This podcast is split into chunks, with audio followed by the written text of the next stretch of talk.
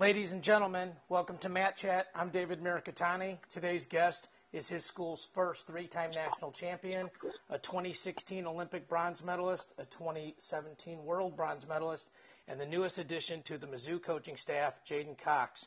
J'den, welcome to the show. Hey, thanks for having me. It's a it's an honor. No, I really appreciate it. I got a chance to visit with you about a month ago. I appreciate you coming on.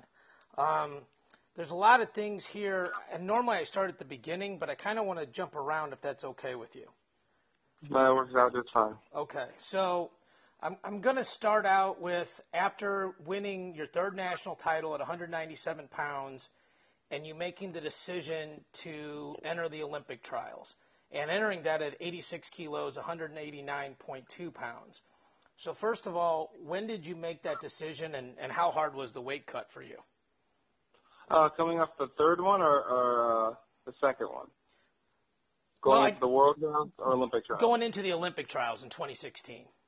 Uh, so going into the Olympic Trials, uh, so I had uh, a couple of weeks before uh, the conference championships, I had wrestled against Nebraska, and uh, I was actually for some reason I was at about probably like one one ninety nine or so, and so I had to lose two pounds, and we had our original pre you know pre dual workout that we do as a team Mm-hmm. um, to lose a little bit of weight, and I had gotten down to 193, and I felt fine. You know, things were good, and um, so from there we realized, wow, you know, um, you know, we could we could go down to 189 if we wanted to, um, and so I mean, I think that was the time. I think we had the idea of it because it was kind of in my ear, but uh, Right. for the most part, like that was a time where it kind of became a little bit more real. Okay. Um, and then after after nationals, you know, I took uh, I took a little bit of time off, and then I came back, and you know, I, we made it a reality and uh, got the weight off, and it wasn't too bad. The first time going down when I was uh, when I was there, first time, it, it was it was pretty you know harsh on me. Um, it like I said, it came off easy. It just did not feel good, and I hadn't been down all the way. You know, I've been close, but I, I hadn't been been down all the way, so it was definitely um it was definitely a new experience and one that I had to get used to pretty quick. Yeah, and you wrestled, you know, heavyweight the last couple of years in high school, so you hadn't been that light in a long time, right? Well, I hadn't been down in the 180s for a long time. Um, I, I hadn't I hadn't weighed that since uh, my freshman year of high school because my freshman year I was 171. Right. Um, and then you know I sustained an injury from from football, in which I was uh, you know benched and got up to over 200 pounds. So uh, yeah, not seeing that weight for a while was definitely something uh, I wasn't familiar to. So Yeah. Well, you had a really short window to get ready for the trials. So, what type of prep- preparation did you guys do, and, and what were your expectations going into the tournament? Well, um, Mike Eierman was my um, was my freestyle coach, and uh, you know we worked like on our feet. We weren't too worried because uh, you know the rules aren't that much different. It's just don't step out of bounds. You know, don't give away free points. Right. Um, and then the main thing we focused on really was bottom, and uh, just to make sure that we weren't giving away points. If we did get taken down, uh, we weren't just give it away points. And uh, remarkably, you know, I think you know uh, we didn't end up being in that situation too often. If I remember correctly, uh, going to the trials, you know, um, um, I got taken down. Uh, I got taken down in the, my first match, and I got turned. I got turned with a uh, trap arm. That was another thing. We worked on getting out of trap arms too, because that that's that was some of the things like we knew that with our lack of experience on bottom, you know, if we got put in, in tough situations, that we needed to know, to know what to do to get out of them and and how to proceed, and you know, so that's that's a big one. And uh, and as time went on after the Olympic trials, you know, we we worked on you know trying to you know, get transitions and turns and everything, um, and incorporate more things into our training as well. Yeah. So for people that don't remember the bracket, you know, you came in as I guess the eight or nine seed, depending on how you want to read the how you want to read it, and you you wrestled Clayton Foster right from jump and won seven seven. Then you beat Right. Jake Herbert, the number one seed, convincingly eight to one, and then you beat Gavin three to one in the semis. So now you're in the finals against Kyle Dake. And it's really interesting because you know you're a guy that came down from 197. He's a guy that came all the way up from 165. And you know, I saw an interview where you said later that Dake was one of your favorite wrestlers. So, what's the thought process going into the two out of three versus a guy that obviously you followed his career and and, and liked and respected? Well, I I definitely thought that uh you know there are a lot of things. You know, there's like well, this is definitely going to be a watched match it's something that um I kind of felt um I, I felt like I uh, wasn't supposed to win as far as like like and not as far as like I didn't think that I was going to win or anything as far as like you know that's what it's being taken as by the public as the majority of the public view you're you the underdog going in yeah yeah like I, I like I don't have anything to lose you know I'm not um so knowing that kind of really took everything off my shoulders. You know, it was just kind of like, well, let's go out here and just do what we do. Um, and also, I think uh, for me as well, it's just kind of like I think in that moment of make, just making it to the finals, not necessarily that it was Dake alone, but just making the finals, but you know, like yeah, like I'm supposed to be here, I can do this. You know, I mean, uh, because this is stuff like you know you watch as a kid and you watch these guys or you know, you hear about their success or the stories and stuff, and then like to have it actually happen and be in the driver's seat um, and see it come in full force, that is something that is remarkable. So there's a lot of like kind of like okay, like let's let's do this. So um, you know, going into that match, it was definitely just more so just trying to focus on what I do and and just enjoying what I do, and uh, and that's just wrestle. Yeah, and I want to talk to you a little bit later about that because it seems like you have this incredible mental freedom that a lot of guys don't. So you win the first match eight to one, and one of the things I find interesting as a guy who used to coach, you there's very few times where like maybe my guy wrestles you and we go back and watch film where we're going to wrestle you again a week or two or a month later, but it's almost never like we're going to wrestle 45 minutes later. So right. you win that first match, you go back in the back with, with, with Mike Eierman and Brian Smith. What what is the what are the adjustments? What is being said or done before match two? Uh, well, one we wanted we wanted to be more aggressive. Uh, you know, we we kind of we we, we kind of we didn't dictate as much in the in the first match. Uh, we wanted to kind of be the p- people to dictate the pace, dictate where we were going, or or the match was going. Um, you know, we and also being more active in our hand fighting, um, so that we could do that as well. Uh, but for the most part, you know, it was just like, you know, good job, get one more, um, just keep doing what you're doing. Um, you know, but they did want me to dictate a little bit more, and that was mainly because the passivity rule is is one of those things that you know I think even now I still got to get used to. Um, but I think that was more so too because we did get hit with passivity right. um, on twice. Um, but yeah, it was just you know let's go, and then uh, the second match happens, and yeah, like you said, 45 minutes later, we're wrestling again, and uh, really there isn't much time as a wrestler, as an athlete. Like yes, you wrestle them and everything, but at that point in time, like I don't know how much you can really put changes in so that you're not uh so you can flow mm-hmm. but also not just simply be waiting for him you know and, and waiting for his attacks and everything like that like i think it's definitely there's that's so short a time that basically like you gotta wrestle it's more it's more important that you focus on you and doing what you do rather than focus on what this guy's going to do that way you're just wrestling and just going right into everything and just flowing instead of just, you know, trying to piece together everything he does. Um, and I think that, you know, it takes a special individual to be able to do that. And, uh, you know, and I think that, uh, it, I think a lot of guys do do that. Like, it's just so fast that, hey, you just wrestle, just go, you know. Yeah, and it's interesting, you know, like, I think a lot of us think, okay, that, you know, these guys are watching all this film and everything else, and – I think us old guys think that, but the young guys I talk to, like you, that are, are wrestling and competing, the the theme I hear over and over is, I concentrate on me. I do what I got to do, you know, and then I don't worry about the rest of it. The rest of it will work itself out. So, you know, you mentioned the second match didn't go your way, and now it's win or go home. So, is the pressure different now, or is it still like, hey, I'm not favored, I just go wrestle? You know, what what's the mindset there? Well, I was actually really, really uh, upset whenever I lost the second one, um, because I don't, I don't know if you watched. So the last takedown that that they got on me, I was sprawling and like you know how you're not supposed to be on your toes and be on your laces, and I was sprawling and I was sliding my foot away, and it kind of slipped from underneath me, and I kind of lost my balance, and that's how he kind of got up and got up and came up under me. Right. And you know, and so I flipped, and he took me down.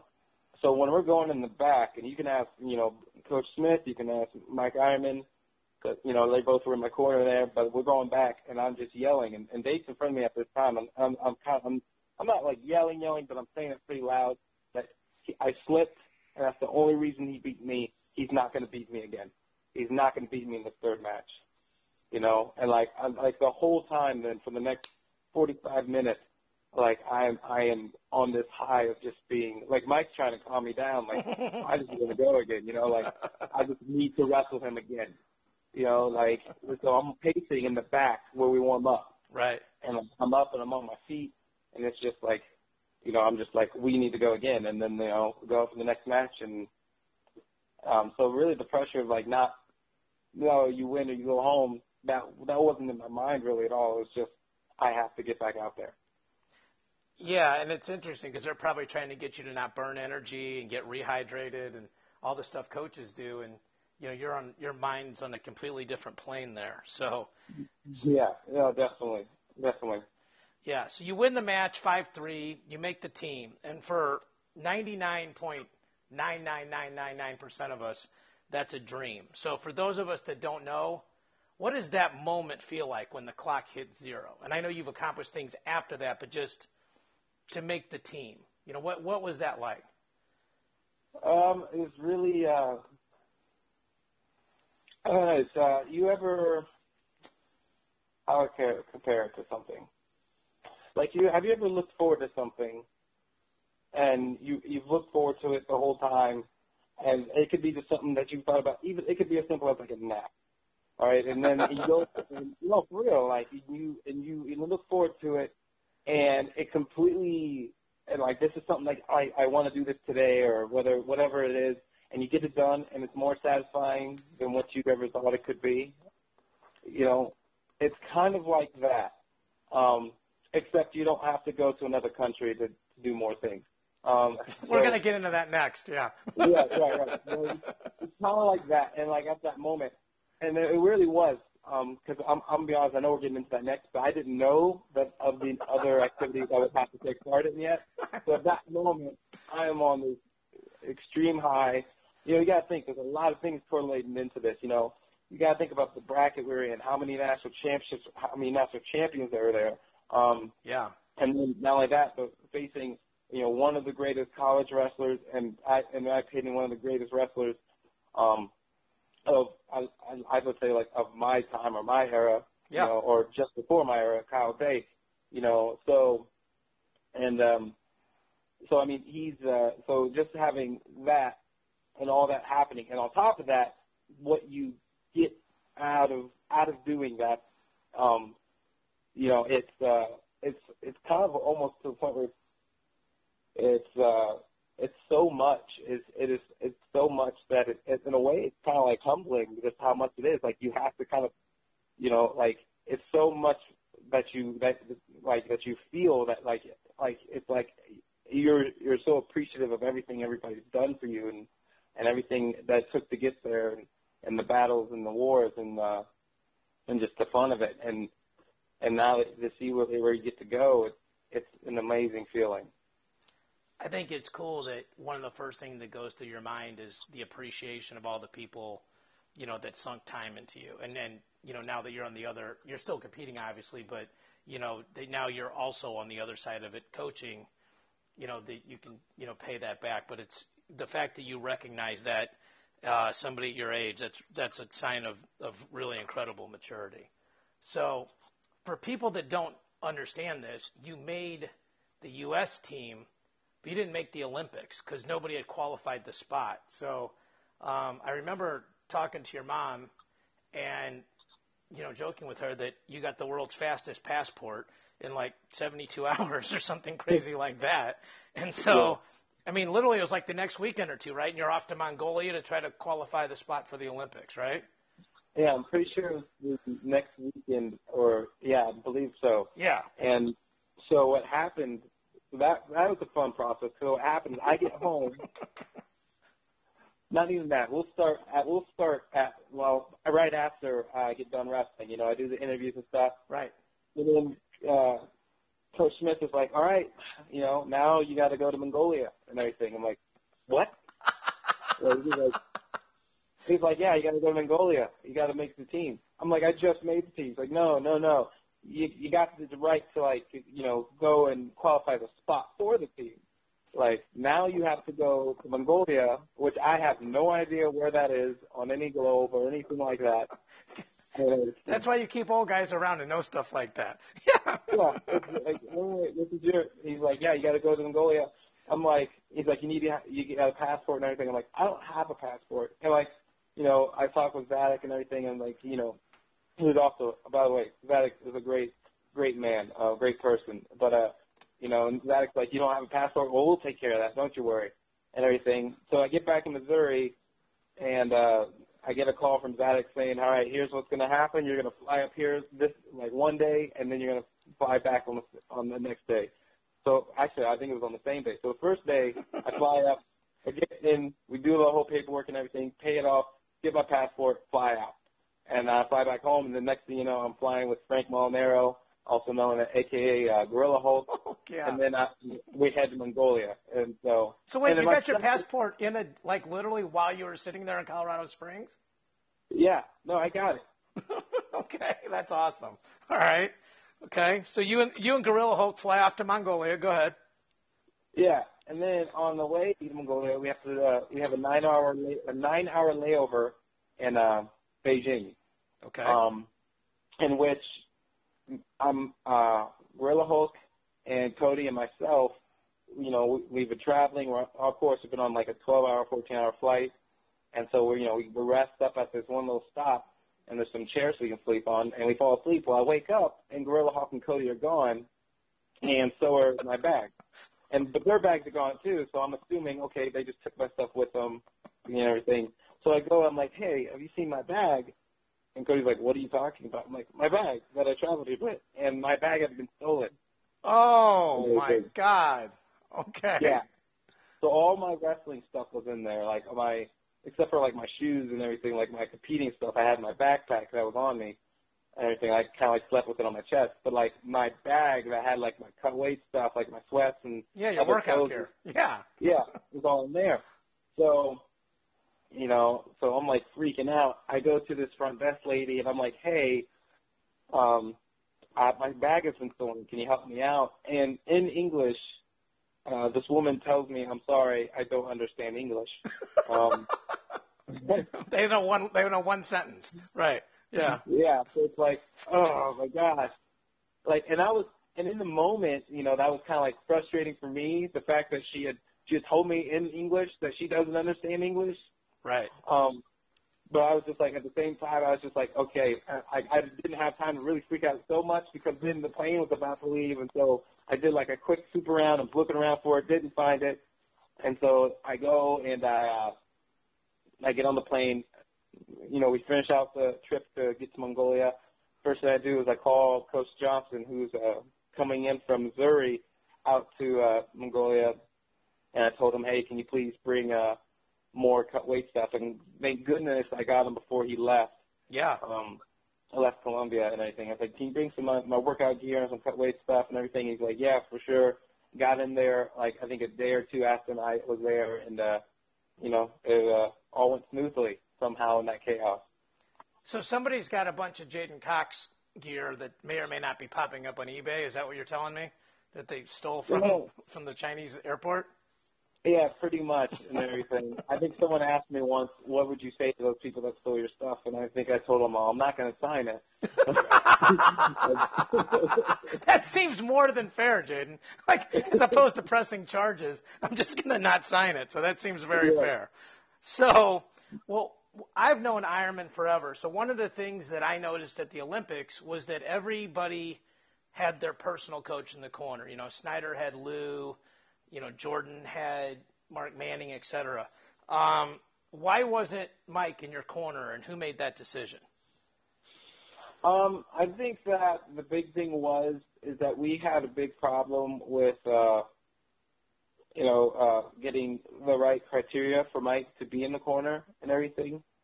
Um, and in some cases, like at Worlds, for instance, coaches like we only had eight. I think it was like eight total uh, coaches passes for both men and Greco freestyle, you know. Um, so that gets split up between between everybody. Um, and I think also it's just like, uh, and I think in the time being, I think it was also you know the right the right call. I mean, one thing you said you know Mike for a long time. He didn't train me just to be able to be coached by him.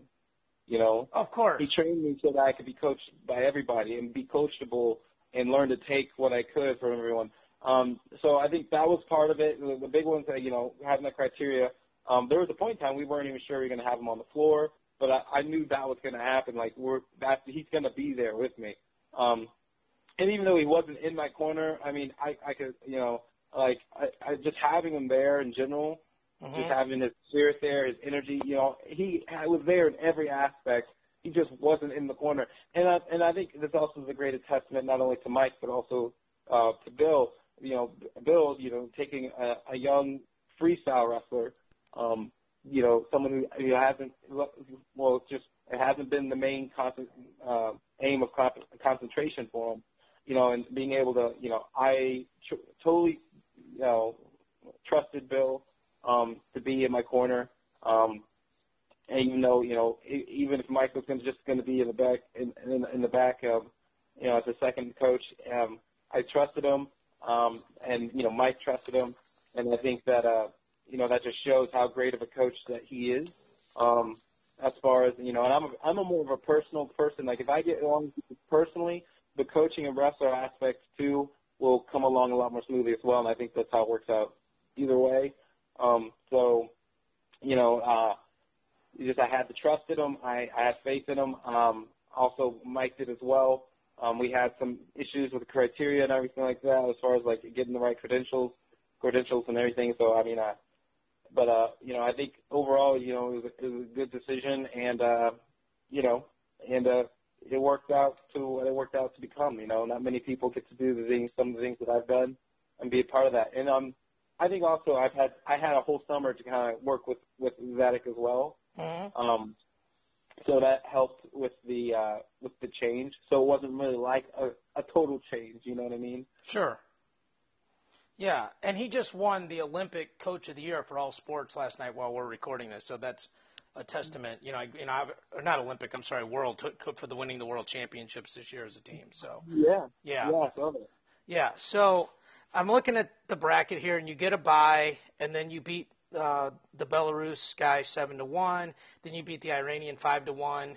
Now you're in the semis versus the Turk, and you yeah, know, yeah. and I'm watching this at home like all of us, and um, you know, I've heard a lot of different stories. One of the stories I heard is that you're partially deaf in one ear and that you didn't know you were losing. Did, so what? Walk me through the match and kind of tell me what you did or didn't know and when you knew what. So do the match. Uh, one, I kind of felt because I've watched the match uh, back a few times. Um, I didn't feel. If there's any way, I certainly feel. I feel that I I shouldn't have been in passivity um, at all during that match. Um, mainly because I took every shot in that match, and that guy only took one. Yeah, um, I agree. He only took one shot through the whole entire match, and that was early on. And you know, we defended it, and I almost darn near took him down. The only reason it wasn't a takedown is because if your leg's hooked in freestyle on the inside, it's not a takedown yet, right? Right. So, you know, so I didn't get the takedown just because of that. And then after that, I was always on the attack And so, um, so there was that, and then I gave up a passivity point. It was like, all right. Um, and what was amazing to me is that he never he never got put he never got put on passivity. Um, but I pushed him out, and at that point, I think this was a little bit of an experience. I thought for one that okay, it's one to one. I scored last. I don't have to score again. All right. And so. So you thought you were winning at that point. Oh yeah, I thought okay. I was ahead. Okay. That's what it looked like, but I'm just making sure. Yeah. Okay. Go ahead. Sorry. So at that point, I think I'm ahead and everything. And you know, the only reason um, I think that you know uh, I just didn't hear you know Zadick or them saying like, hey, you know, you're you're losing, you have to go until like everything had stopped because there was a point in time where I guess there was a break and when we were wrestling and like comes to me like, hey, by the way, you're you're losing. You know, like yeah, I hit the mat and was screaming his butt off and everything. You're losing. I was like, oh, well, that's not good. And there's five seconds left. Um, and it's kind of ironic, you know, um, how things work because in five seconds, if I had one more second, I would have been, yeah, I would have been in the finals, right? Because it, yeah. very yeah, maybe but, a half a second. Yeah. Right. But then in the in the in the in the third the third place match, you know, um, Perez walked away with six seconds, and I think I don't know. It doesn't really show this because I watched that match as well, um, and it doesn't. The TV doesn't show kind of me at times where I'm kind of like talking to Perez from across the mat. Oh. But like I'm I'm I'm so emotionally upset, kind of upset in that moment right there a little bit. Like I don't know what to do with my face. I don't know what to do because what I would do for six seconds, you know what I mean? Yeah. Um, well, you did what you your six seconds and his six, sec, six seconds were complete opposites, obviously. Yeah. Right, but he, he had six seconds. I had I had five seconds. Right. You know, so yeah. it's like what I would do for one more second, and you have six seconds right here. Like, you know what I mean? Like, it was just so that was kind of like what was kind of going through my head and kind of my heart at that moment in time. Um, you know, but uh, you know, at the end of the day, you know, you just come up what you get, and then we go back. So after, so let's go back to the Turkish match. So after the Turkish match, you know, we lose, and you know, it stinks. Um, Mike is in tears in the back. Um, you know, Zadick, you know, obviously, you know, is, is down as well, but you know, is also on the same boat of like we gotta get we gotta get back. And so yeah. I'm talking with Mike, and you know, Mike is, you know, Mike, how he can get him. Sometimes he can get him. He can, he's so passionate, he can get emotional and everything. and I was just telling him like, hey man, you can't, you can't fall apart. You know. Yeah, like, I've heard this. You were calming him down, right? Right. It's like we got, we got one more match. We got, we got to do this. You know. Um, this is something we got to do, and um you know, just I don't need. We can't fall apart. I need you now. I need you now more than ever. This is more. This is this is now the moment that that you know that I I need you more than ever. Like, you know, it was that moment. Now it's this one. You got to move on. Yeah. And you know, so we, you know, we collect it. We hug it out. You know, we just say, you know, we're going out there. We're going to do this. Um, you know, and uh, nothing but you know a solid force moving forward. You know, both from Mike, uh, myself, and Zadick, we we all knew what we were going into we knew we had a, a well, actually, I didn't know who I was wrestling until until we got into the tunnel. But um, um, but you know, we knew we had no matter what, we had a tough we had a tough uh, we had tough competition coming our way, and we had to step up to the plate, and that's what we did. Yeah, and you said something. Obviously, for you know, I think pretty much everybody knows, but you beat the the Cuban for bronze. But you were saying you they the camera couldn't see you in the last six seconds. What what were you saying to him? Well, I was just telling him like, get back out here and wrestle me, like like wrestle. Like what are, what are you doing?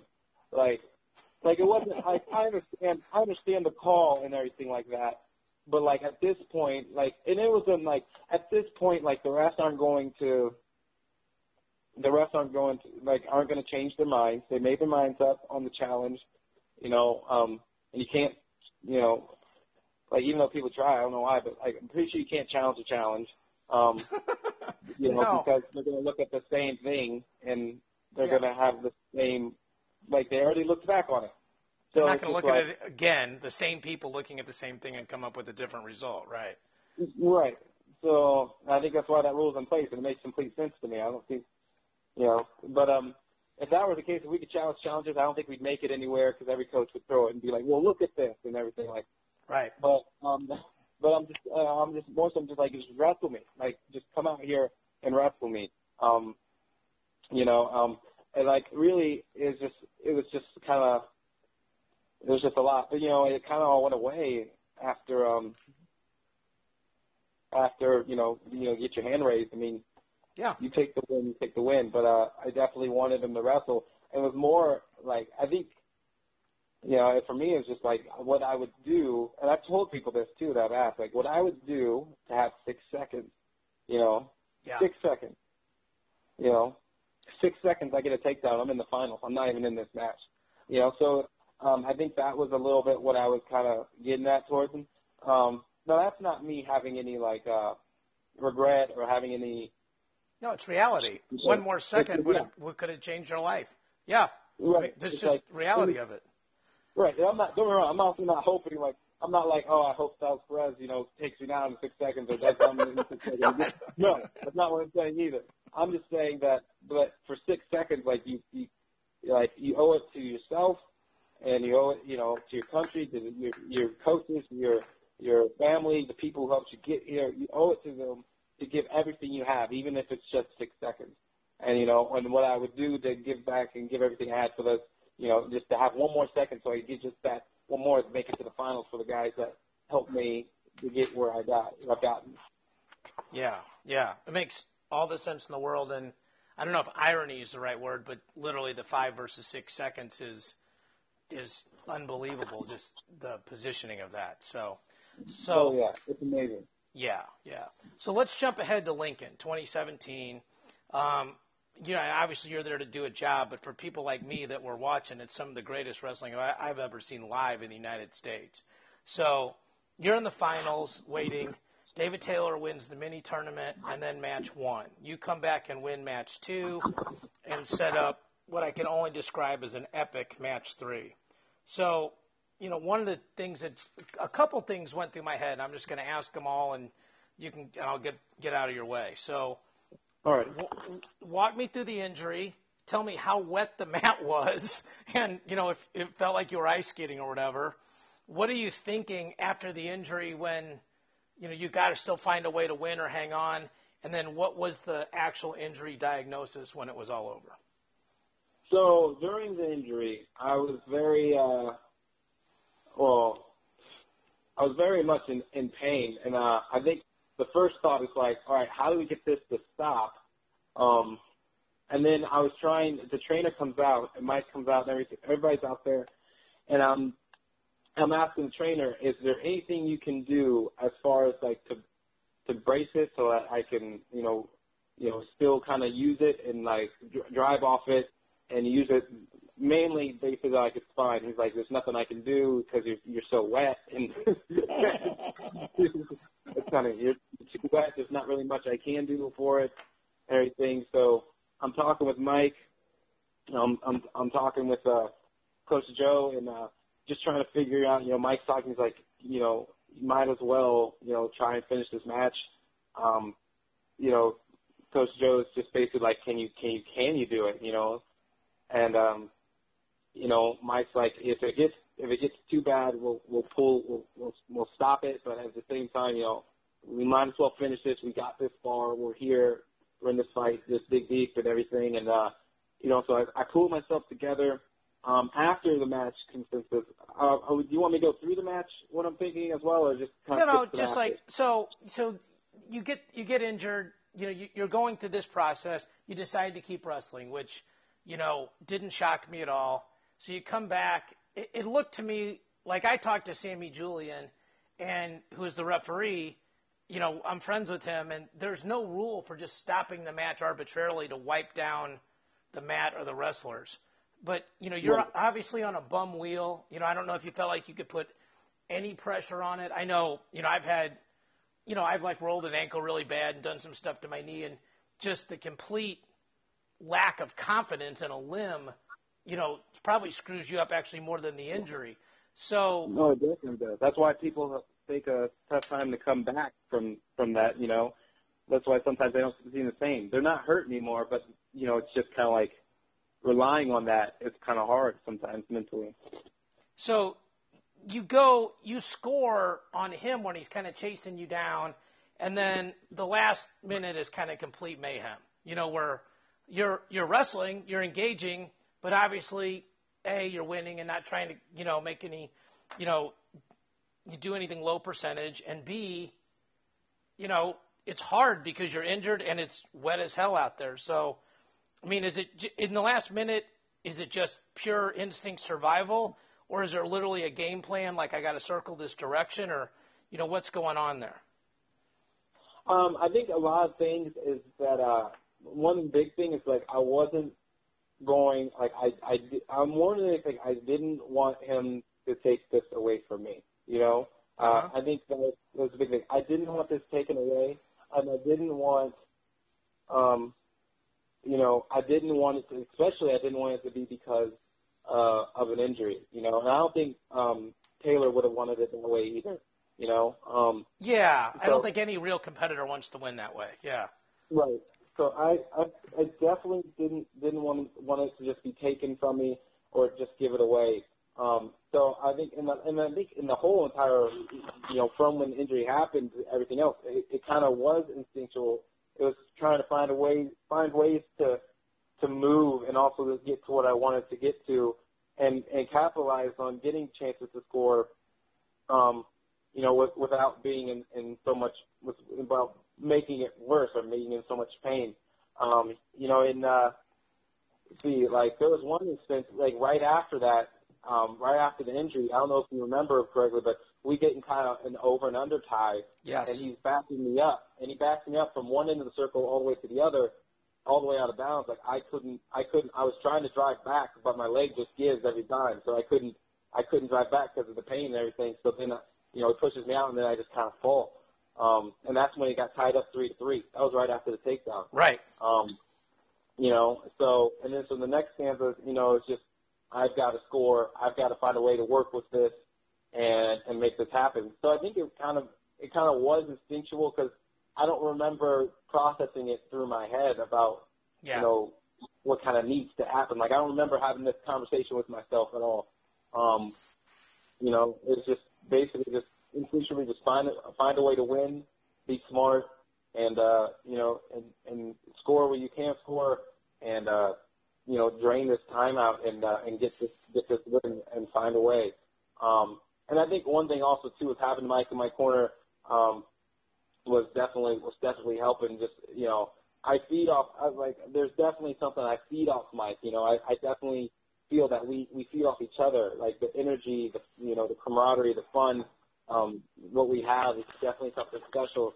So whenever I can like look over and I see him in the corner and he's just you know going at it, you know that's somebody. You know he. It's almost like if he were in the match right now, you know, like it's uh, it's just seeing how how much he's into it just makes it so so it's like I can run through a wall for that guy. Yeah. Know? The best coaches make you feel that way for sure. But, yeah, you know, and so I think that uh, definitely when you have that kind of bond and everything, it definitely helps in the end. And then so afterwards, you know, we go get checked out. Um, so one, um, I had a tear in my joint capsule, um, which basically just holds the fluid in your knee. Okay. Uh, so my leg was literally like imagine I couldn't wear socks or I couldn't wear shoes because there'd be so much pressure because all the fluid would go and leak down all my leg um, into my foot. So I had to sleep. I had to push my bed into the corner and sleep with my foot in the corner so it would be elevated so the so the fluid would go back up into my thigh. Um, that sounds fun. And then I also trained, I trained my LCL. Um, so I wasn't able to come to even practice for about a month or a month and a half um, until I came back. Uh, and I was on crutches for a little while there as well. Um, but they also put me in a boot so that the pressure would uh, push the fluid back up and get it back, back into my body. Um, but it was definitely, um, and that was probably the hardest thing was, you know, getting here. I, I knew that whenever I came back, it was going to be short on time. Mm-hmm. Um, as far as getting fully prepared for, uh, you know, for the world as a whole. And then, um, actually when I the day I got released. So this was something that people don't know either. The day I got released from my from my knee injury, I was wrestling at Mizzou and I was getting uh, you know getting my workout in. I was feeling great. Things are good, and the next thing you know, I end up um, getting a high sprain on my on my left ankle. So on the other leg, my left ankle. God. Yeah, no joke. And it was it was it was bad.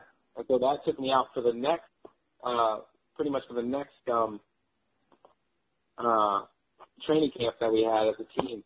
And you know, I I did the things that I could because at that point I can't really sit around and not do anything.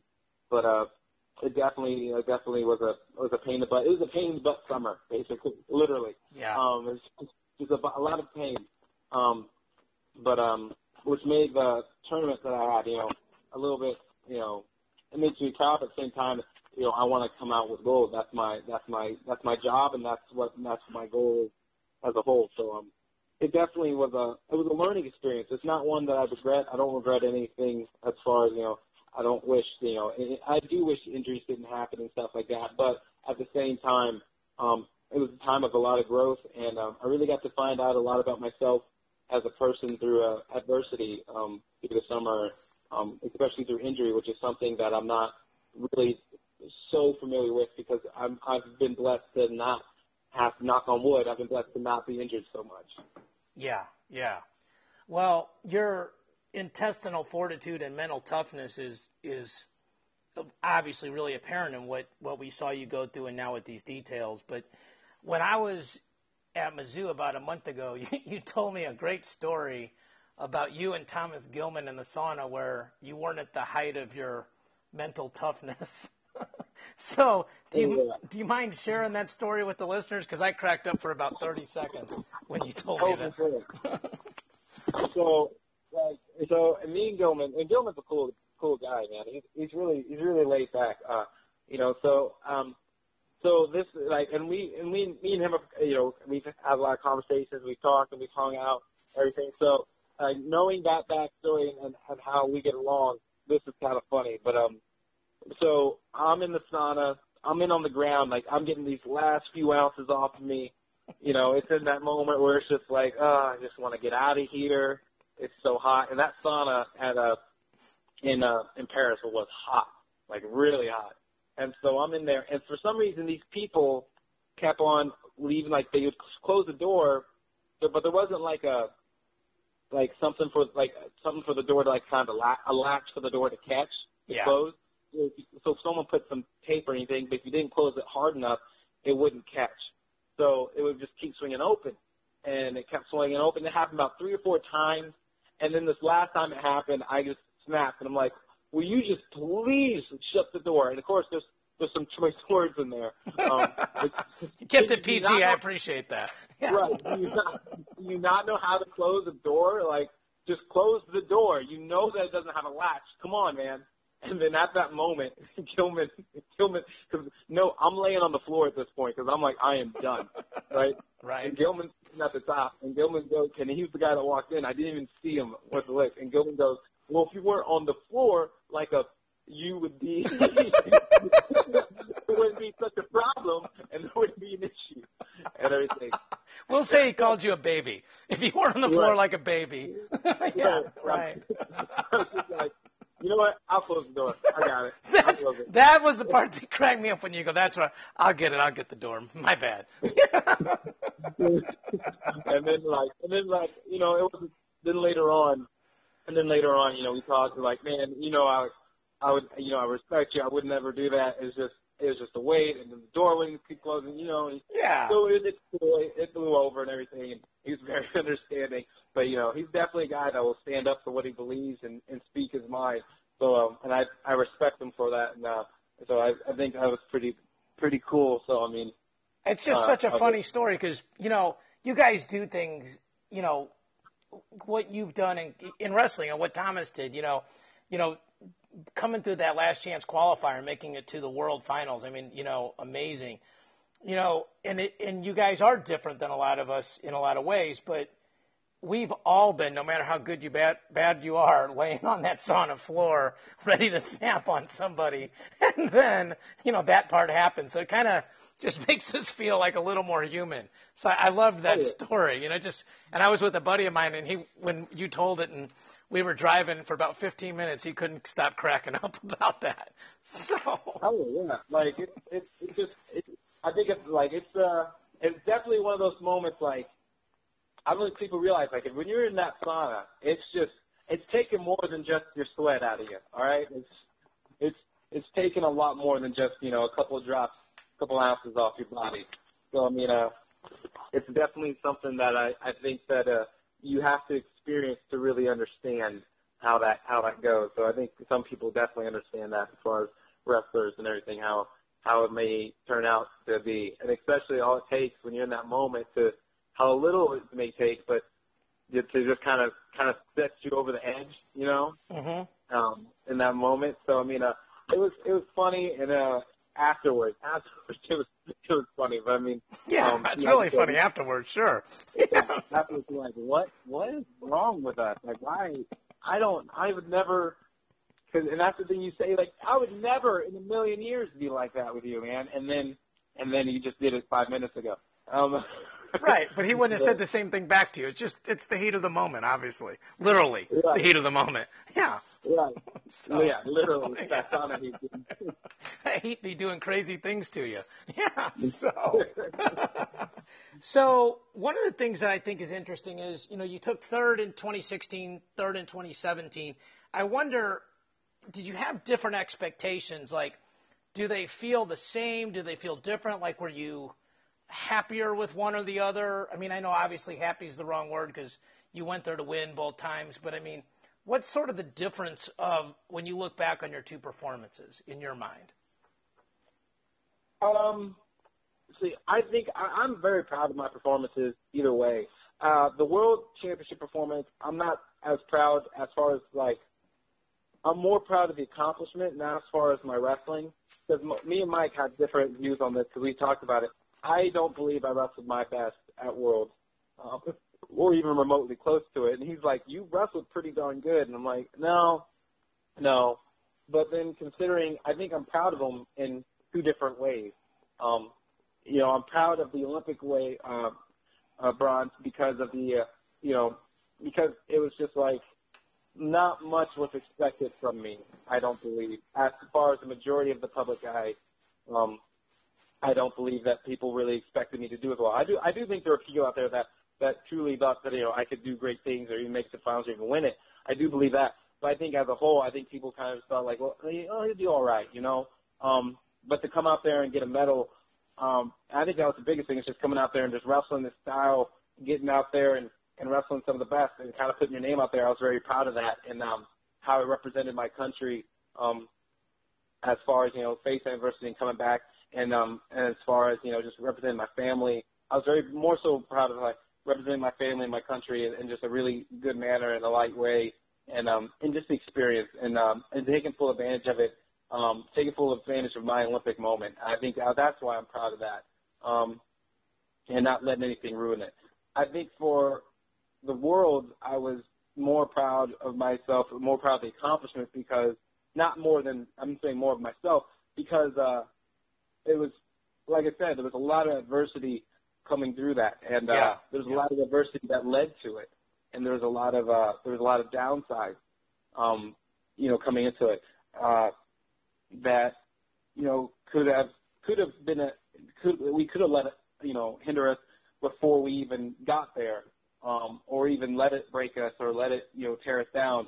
And the fact that we stay strong and like, and you have to get me wrong, get me wrong too. Like, it wasn't just not only was there adversity as we led up to it, but there was adversity through the whole tournament then Yeah. as well. You know, we we got you know where we were down by. uh Weren't you down like it? 6-0 in a trap arm gut at one in one of those Yeah. matches? Yeah, it's the second one against uh, Finland. Yeah. So, you know, first match we go against Germany, we have a tough match against Germany, um, for some reason. And at that point it's just kinda like, you know, I, I and this is funny too, so I go back and the Hinson and then Hinson and Mike are in my corner. Great guys, both of them. I have a Yeah. great relationship with both of them. Both of them are Two- family to me. Two real low key guys, right? Yeah. Oh yeah. Oh yeah, totally. And so that's that's funny too. We'll get to that later. so, so I go back with Vincent and like, hey, you know, like I, I just didn't feel right, you know, things like, and like, you know, we're like, ah, it's the first match, you know, we'll get over it, got it out of us, get the blow out of us. So we go into the second match, and we end up getting down six to zero in the first period. We get taken down. The guy arm spins us. We don't get arm spun. We defend that, but you know, pops his head out in the end and takes us down since our arm trap rolls us twice. Um, and then I, in, in the video, if you ever watch it, go watch it on YouTube. You can see all the matches on YouTube. I've watched them all. And on Track I, Wrestling. yeah, on Track Wrestling. Yeah. So, yeah, YouTube's easier to navigate. Um, but but uh, you know, I, I you look at me and I look up at Mike and I'm like on my elbows and before I get up. I look at him. Um, I, I kind of smirk and I just shake my head. I'm like, well, this this is going to be one of those matches. You know, there's a big hole to climb out of here. Yeah. Like, yeah, we're down six to zero now, huh? So you know, we go and we wrestle. Um, throw them for four, come back, you know, get some takedowns, end up winning nine to six. Go into the next match against uh, the Poland, Poland guy. Now this Poland guy uh, has given me fits before because I wrestled him in uh, Mongolia, and I rest, I only beat him four to one. But the last takedown didn't come. It was two to one until the last like five seconds. You know, so he, he's given me fits before, um, and that's a tough match to live alone and do adversity. And then you know we make it to the semis, um, or we're facing a guy from Slovakia, and um, you know we get caught in a in a uh, kind of this weird, I guess inside out, like weird kind of like fireman slash arm throw. I I don't know, but uh, it's definitely definitely one that uh, we get caught in it. We're down six to zero, and then we're just fighting to come back again.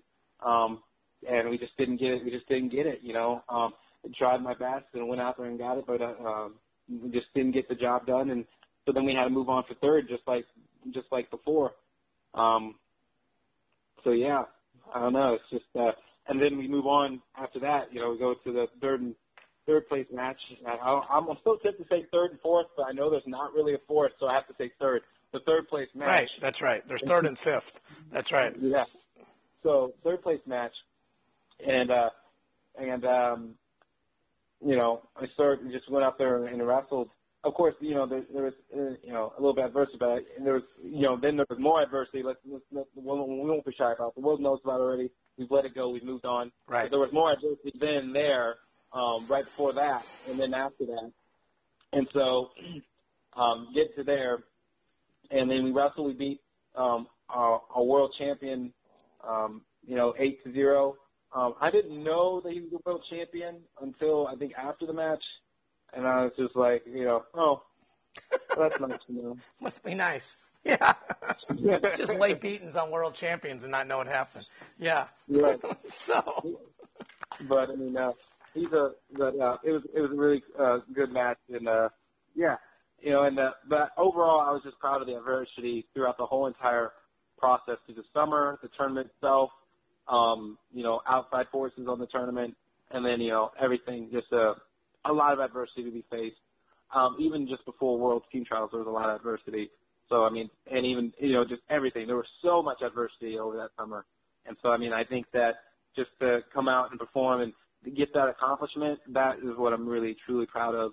Um, as far as what I uh, what uh, I accomplished over the summer. Yeah, it's it's impressive. So, kind of look into the future. I know for the foreseeable future, you're going to go 92 kilos, 202.4. I know, you know, we talked about that about a month ago. I'm assuming most people know that, that that's public. So if you are you, I guess two questions. Are you planning on wrestling through 2020? And if so, uh, what weight do you go then? Um, I do plan on going through 2020. Uh, I still plan on going 86 for the 2020 Olympics. Okay. Um, so um, one thing I did do was uh, I talked to Rob Skinner, who is the nutritionist at uh, the OTC, or at least he's he's a trainer there. But uh, he he he, got me uh, a, a uh, diet plan to kind of help keep my my weight down. Mm-hmm. Um, so uh, I'm definitely looking to you know to follow through with that and to help myself uh, you know make the transition to 86 again, you know, a lot smoother. Yeah. Uh, a lot easier. It's going to need to be, especially with the, how the tournament's changed, being on the same day.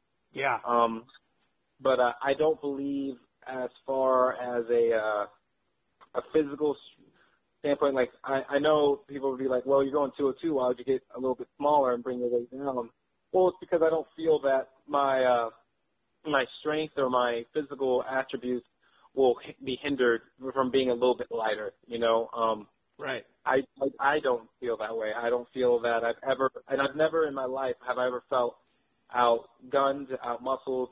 Um, I've never I've never felt like like like what I mean is like wrestling is it's just there's so many factors that go into wrestling that it's not just about your muscles, not about how fast you are. It's that's the beautiful thing about our sport. There's so many different ways to win right. that I don't feel that that's the main attribute that I need to be concerned with. There's there's there's plenty more. Um, I need to be focusing on my technique, on making sure that I feel good for each and every tournament. Um, but I do plan on coming back down to 86 for 2020 um, and going for that Olympic gold in Tokyo. I love it. I love it. Well, um, the last question I have is usually on this show I interview assistant coaches, and I had you know in the off season I interview whoever, and when I had uh, Brian on a month or two ago, you know he really you know thought it'd be a great idea if you came on. So I have to ask you one coaching question at least. So, um, you know, so what's it like coaching now, especially with guys you've been teammates with, and what do you like the least and most about coaching? Um, well, it's actually it's really cool now um, to kind of be on the other end. Uh, you know, I, I I used to think that it would be a little bit more difficult just because of having that history, you know, with guys. Um, so I, I thought it would be difficult, but it turned out to actually be really cool. Um, I feel like you know guys respond well respond well to me. Um, I feel that uh, you know it was it's more I feel a lot more uh, obligated to do more for them. Um, not, not not so much. It's not so much of an obligation. Even it's more of like I want to do more for them, and I want more for them than I ever had. You know, it's it's so much. It's actually easier to focus on all of them now than it was when I was wrestling because I, I you know I I, I gotta I gotta do what I gotta do because you know it's kind of like one of those things where you know how people talk about well the team aspect will take care of itself if you do what you got to do. You know what I mean? Yeah. Um, you know, so doing that. Uh, so I think that was something that definitely I like the change of. As far as what I like about coaching, I like, you know, I like seeing improvement. The, even the small, the slightest bit of improvement makes the biggest difference in the world for me. You know, um, it. I don't know. It just it totally brings. Uh, it just it could be storming, tornado, whatever outside. It would just bring be a light in my day. Just seeing a small improvement and seeing them like seeing and feeling the confidence that they get from getting something down or becoming you know becoming better. You know, I love being asked questions. I love when a wrestler comes and asks a question. You know, it's a, well, what about this? And try. I just I just like I like it a lot, and um I like feeling that trust that they have in you. Just you know to kind of like like have the answer to help them figure it out. Um, it's really cool. Um, the one thing I don't like is how stressful it is to just be in a corner, sitting in a, you know, either sitting in a chair or just waiting on the side. Just, it stings. All right. It, it, it You're singing to the choir, J'den, literally. That's the one thing I don't like. Is just, and half the time I'm not even sitting. Like like you know how people used to go, like, well, the Brands are always up in their chair, and you see John the John Smith and the Penn State, you know, the Caels, they're all in the chair. I feel what they feel now. I understand why. There's something about sitting in that chair that just isn't right, and so you have to stand up at least. You, like, yeah. in order to get the fulfillment of what you're doing, you have to stand up, you have to yell a lot, and you have to kind of sometimes be upset, you know, and and and everything, and be that guy. You know, so I understand completely now why, you know, you'd be like, what's wrong with him? Why is he doing that? I understand that now. I get that. You know, um, At the ripe old age of 22, you figured it out. Yeah. Yeah. Yeah. Especially in tight matches. And I think it's so much like you care. Like some people think like, oh, you know, he's always doing this, blah, blah, blah. Like, no, like, it's just like you care so much. Like when you put hours among hours amongst hours with these guys, Yeah. On working out and working with them and and helping them and wanting them to succeed. You know, not necessarily, not even for your benefit. It's not even for you. Like, like all it goes to, like all they're gonna say is like, yeah, he's coached this many whatever's All Americans and national champions one day, but so that they can experience, you know, this this fulfillment in a sport that you completely respect, that you love, that that you that you've given your all to. When you've given it to all these guys and you've given your all to them, you want them to succeed. You have such a drive for them to be great at what they do that you you push for it so much, and uh, and you want it so bad that it literally like when you're not out there with them, like don't get me wrong, you have full complete faith in them and trust in them. It's just it's just so much into that, you know. It's just that bond is so strong. You can't you know you can't do anything but get up out of your seat and just and go nuts for it. You want them you want them to feel that you're in that battle with them and everything. And like granted, people are different. People respond differently to different kinds of coaching. Don't get me wrong. Um, but I definitely see why uh, you know those coaches definitely go create every coach uh, pretty much. And I've I've seen every coach at least once get Right. up and you know start going nuts. So you definitely see why there's so much passion behind what they do um, and behind their guys. Well, you made the comment that, you know, a guy like Mike Eierman, you would run through a wall for him. And I think the best coaches would run through a wall for their guys. You know, that they, like you mentioned, the, the level of investment, you know, especially if you're a guy that recruited a kid there and, you know, you made promises to parents and, you know, you, you know, you want to treat them right. You treat them like, you know, in your, at your age, you know, like a little brother, you know, my age, like my own kid. And, Right. and you feel this obligation to sort of wring every last ounce of ability out of that guy so that when he looks back, they don't have any regrets. And I think it's super cool for you to be able to go through that process while you're still a super, you know, elite, one of the best in the world guys, because it'll probably make you better at both. It'll probably make you a better student when you're learning from these other coaches, and clearly it's going to make you a better coach, you know, the more you do it. So I think that's that's amazing for you.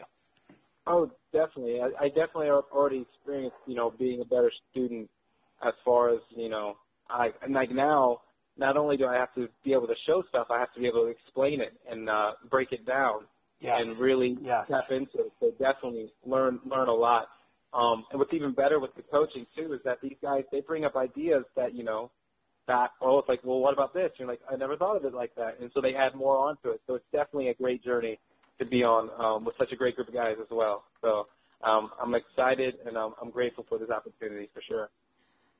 Well, I'm grateful for you coming on the show. Um, I've known your family ever since your brother was a senior in high school, and I drove down there to recruit him. And your uncle and your mom have both sung the national anthem at my charity events. So um, this is probably the longest I've ever got a chance to speak to you. But I, I please pass along my best to uh, to your family.